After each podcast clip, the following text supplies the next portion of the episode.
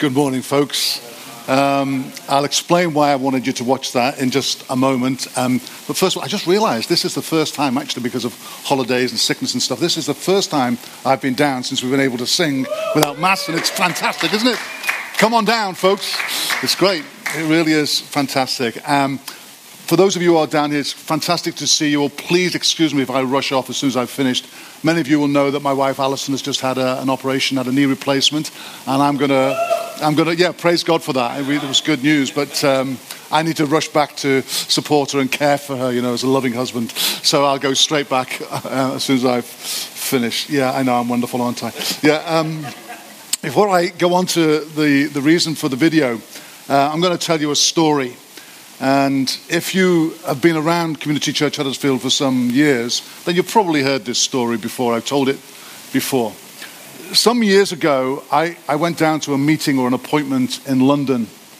Uh, it's, it's going back a while now, but before then, I hadn't been to London and I hadn't been on the London Underground for years. I generally, it's just a personal thing, but I generally avoid big cities and crowds. I'm not a, I'm not a crowd person. I feel uneasy about crowds, especially in big cities and on the London Underground and so on. It's like, I don't know, it's just like, it's, I think it's the anonymity of it, you know, just the mass of humanity passing you by, as it were. In fact, I don't know if you're old enough, you might remember a film called Crocodile Dundee from, from the 1980s, you know, where a guy from the Australian outback is kind of, for a few days, dropped into the big city of New York and he's going past people saying, Watch your mate, you know, or whatever.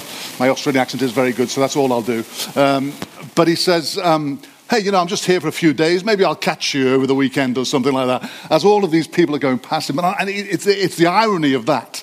You know, people are individuals loved by God, and yet in a crowd, it's just like one big mass. That's how I feel about it. I'm, I'm sorry if you love cities and crowds. That's how I feel about it. Anyway, the main point of the story is this that I was on the underground and I was thinking, I'll find my way there. I know there are maps on the walls, or I'll get one of these little maps and I'll just stand around looking for where I'm meant to be. But once I got off the train, it must have been rush hour or something, or maybe it's always like this. There's a whole big crowd of people, all, I, I, and you're kind of driven by the crowd. You can't, however much you try to, I'm just going to stand here and look at the map. You're, you're, you're, kind of pushed along by the crowd. You find yourself having to go with the crowd.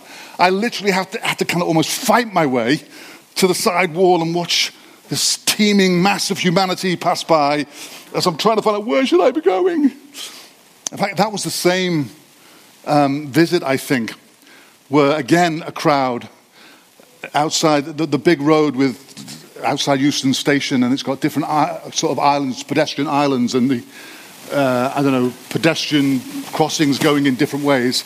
And I was so kind of confused by the crowd. I literally ended up on the same side on which I started when I was trying to cross the road. That's, that's how bad it was, being driven along and confused by the crowds. So I don't like crowds too much. And Jesus, you know, had a, had a um, mixed feelings or an ambivalence, if you like, about crowds. Oh, is it not working? Does that mean I've got to start again? You didn't hear any of that? Uh, okay. no, no, no, please, that's enough. Um, so Jesus had kind of mixed feelings about the crowds. You see, on one hand, when the crowds came to him and followed him, he had compassion on the crowds and he ministered to them. He healed the sick. He, he saw that those who like, they were like sheep without a shepherd, and so he taught them. Jesus had compassion on the crowds. He ministered to the crowds, and yet he would never entrust himself to the crowds. He knew a crowd could turn in a moment.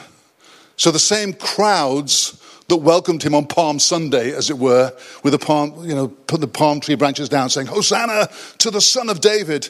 They were the same crowds that three or four days later were saying, Crucify him, crucify him.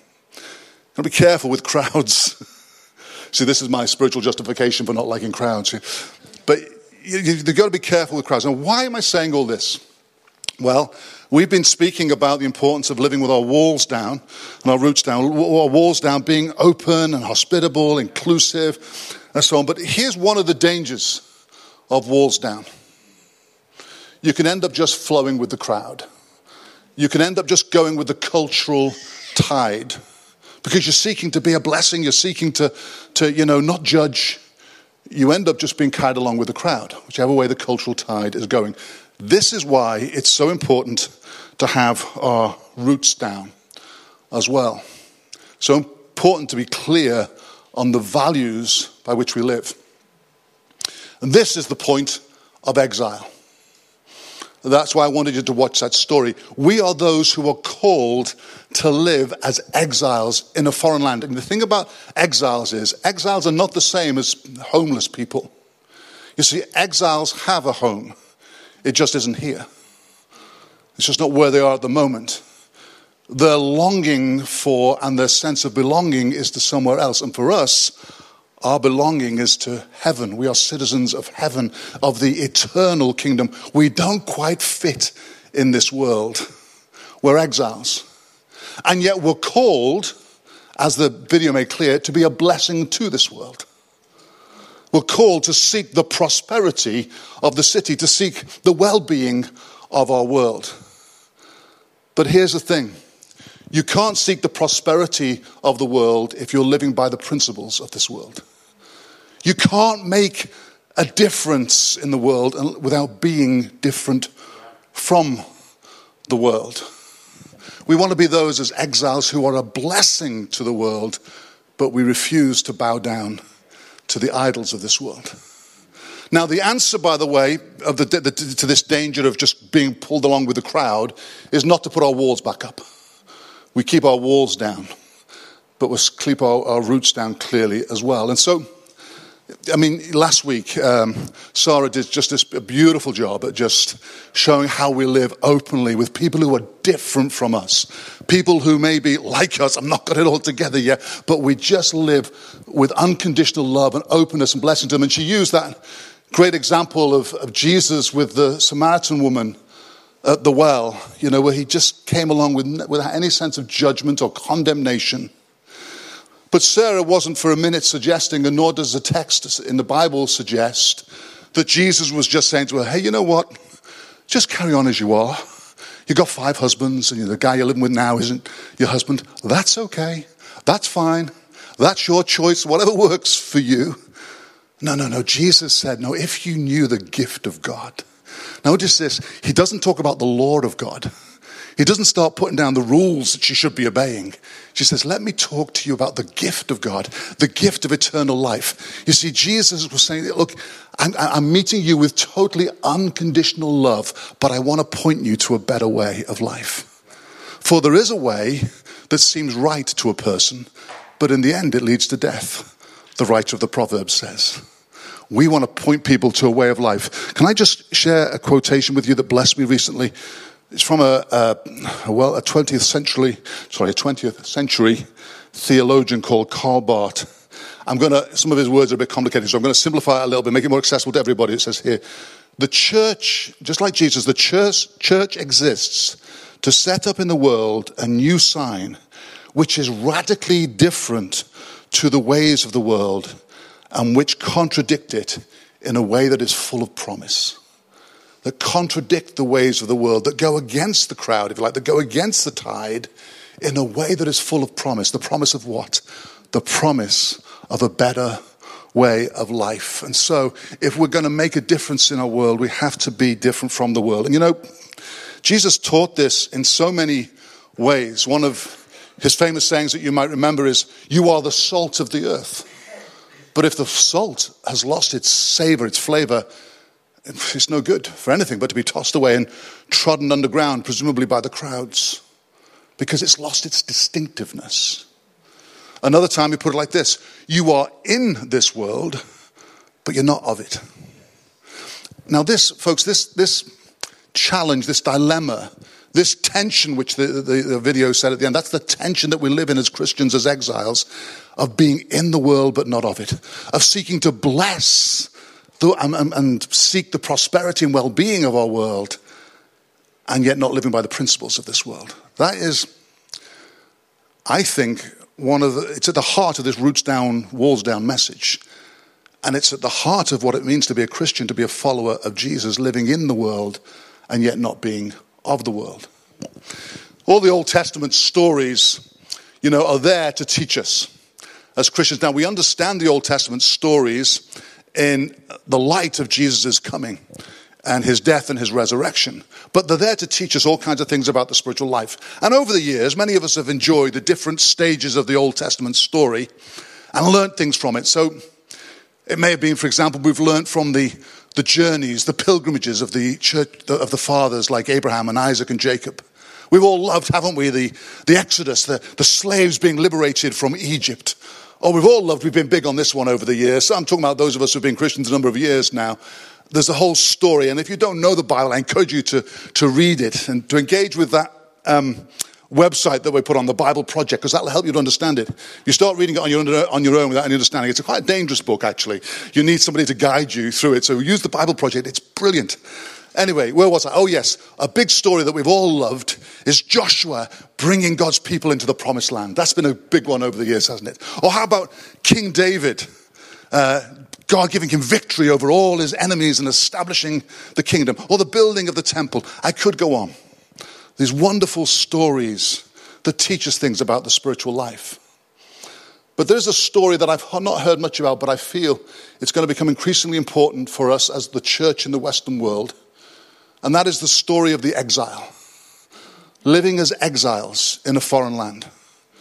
You see, increasingly in our world today, Christians are a minority and not necessarily always an accepted minority. Now, I don't think we should develop a persecution complex, but I do think we have to make some really crucial decisions about what it means to live as an exile in this world where our loyalty and our allegiance is not to any of the crowds of this world, but only to Jesus and to his kingdom.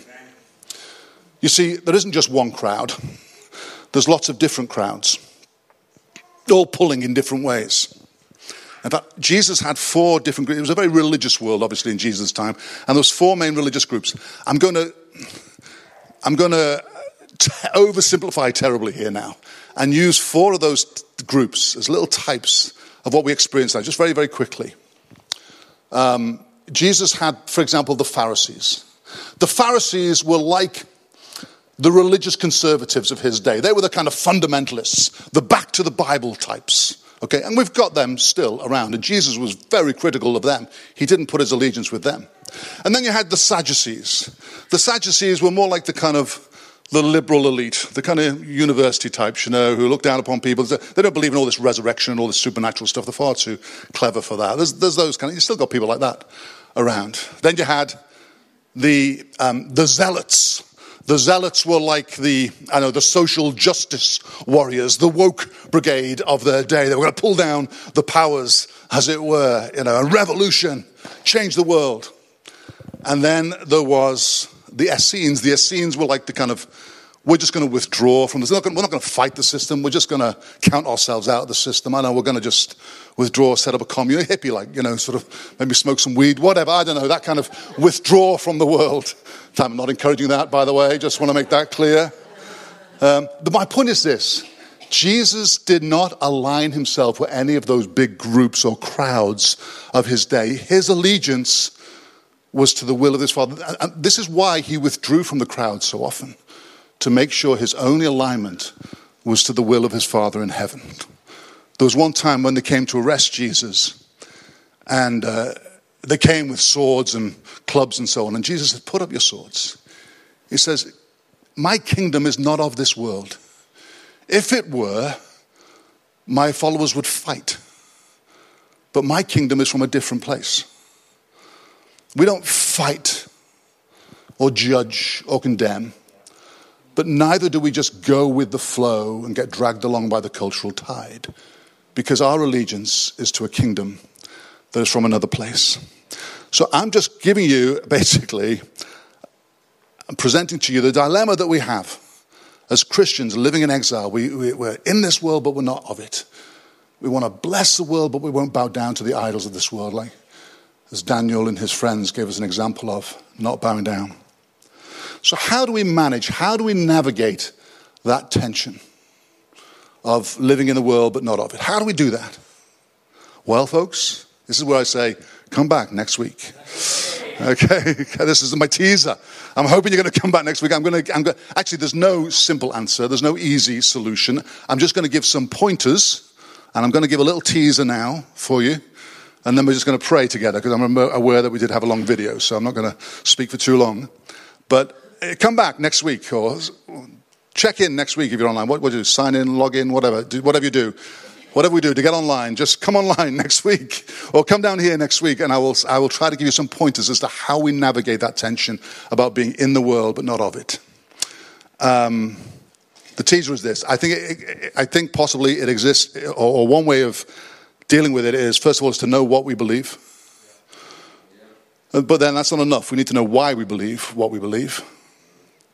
I think there might be another one in there, but I'm still thinking and praying about it. Yeah, so that's another reason to come next week, see if I've got another one. But, but it's going to end with um, knowing who you believe. So, anyway, we'll explore that next week. How do we navigate being in the world but not of it? But what we're going to do next is simply to pray. Because I tell you, whatever else, you know, I can give you some pointers next week, but whatever else we need, we need the Holy Spirit. Amen. We need the Holy Spirit from heaven to lead us in this.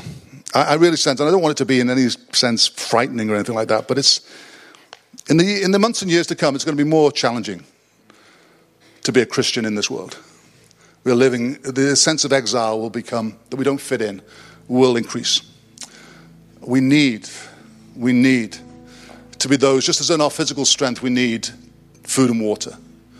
We need to be well fed with the Word of God. And that's what I'm going to focus on next week, what we believe.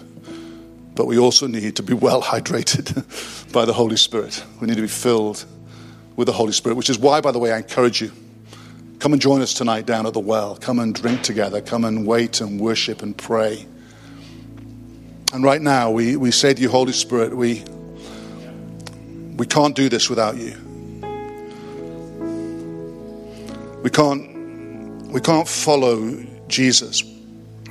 We can't live as exiles in this world without your wisdom, your strength, your guidance. We can't do any of this, Holy Spirit, without you. Thank you, Holy Spirit, that you have come. You've been poured out upon us. We're born of you, Holy Spirit. And Holy Spirit, you remind us of what Jesus taught. And you lead us into all truth. So, Holy Spirit, even in this moment, we just come and as we worship Jesus again, we, we just come and say, Holy Spirit, we need you. We long for you. We love this world as you love it, but we don't belong in this world. We, our citizenship is in heaven. The Holy Spirit, that's where you're from. You are heaven in our hearts, Holy Spirit. To just fill our minds, fill our bodies. Lord, for those who need strengthening right now, would you strengthen them? For those who need refreshing, would you refresh them? For those who need to refocus, Lord God, would you help them to refocus?